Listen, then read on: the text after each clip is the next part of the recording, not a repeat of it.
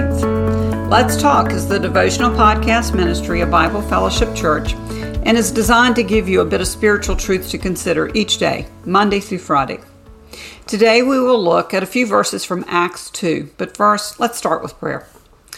Lord, I praise you that you're not silent.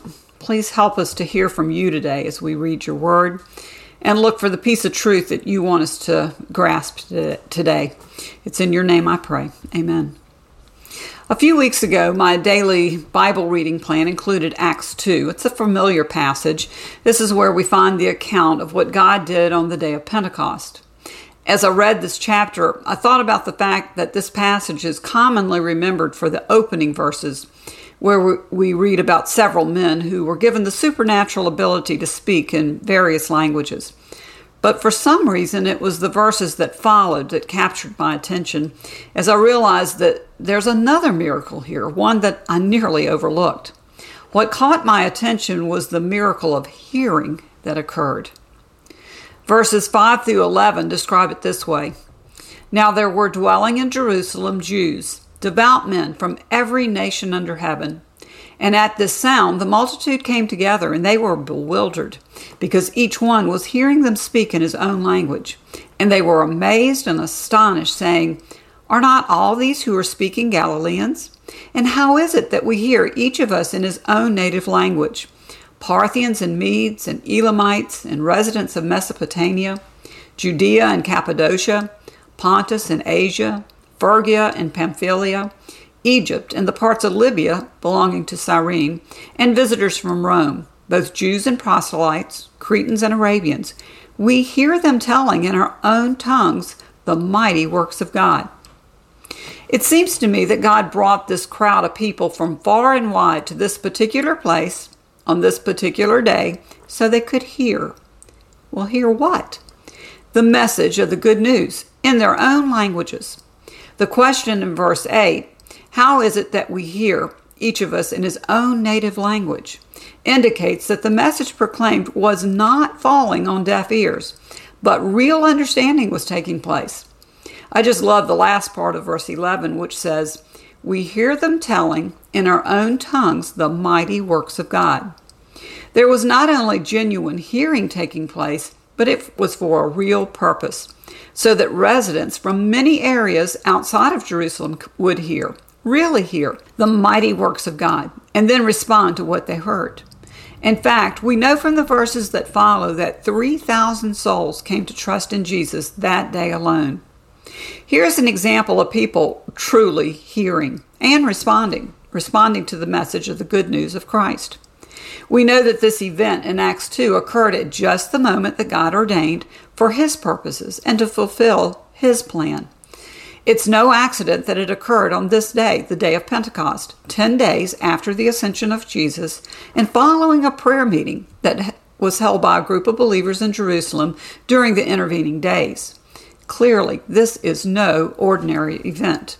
In fact, it's nothing short of supernatural when God moves on a heart so that a person really hears and responds to the message of the good news. This still happens today every time someone puts their trust in Christ. It's not uncommon to hear accounts of a person hearing the message of the gospel time after time, and then one day it happens. They really hear and respond in genuine trust and belief. Were they hard of hearing all those previous times? Probably not physically hard of hearing, but certainly they were spiritually slow to hear. This gives new meaning to Jesus' words in Matthew 11:15. He who has ears to hear, let him hear. Well, so what? This is interesting, but why does this matter to us? I believe it matters in a most exciting way because every believer has the wonderful privilege of praying for God to open the ears of the spiritually deaf, just as He did on Pentecost. I want to invite all of you listening to join together in the serious business of praying for God to give hearing to the spiritually deaf. I would like to encourage you to pray. Pray earnestly that when God's word is read, taught, and preached, it will be heard, really heard. In fact, I'd like to give you a special assignment for this week. Today will be day three of VBS at Bible Fellowship Church. There will be multiple opportunities this week for God's truth to be heard through music, Bible lessons, scripture memory, and even in the game time and special snacks the children enjoy. Let's pray. Let's pray earnestly that many will hear, really hear what God is saying. Remember, it's supernatural work when God's word penetrates a heart so that more than just mere facts are received. Would you commit to pray for this? Then let's not stop praying after this week of VBS. I encourage you to pray every time you personally open God's Word. Pray that God will give you ears to hear from Him so that you will, are moved by His Word. I encourage you to pray whenever you're given the opportunity to share God's Word with someone else. Pray that the listener will have ears to hear from God. I encourage you to join with other believers at Bible Fellowship Church to pray that many more will have ears to hear from God.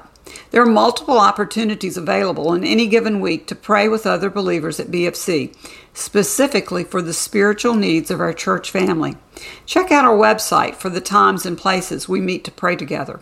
Can there be anything more exciting than praying with other believers for a specific spiritual need and then watching God open ears that were thought to be surely deaf? Well, thanks for joining us today for Let's Talk. We'd love for you to check out the BFC website or download our new app for more information about the various ministries available for all ages at Bible Fellowship Church. Remember, come what may, God still opens deaf ears.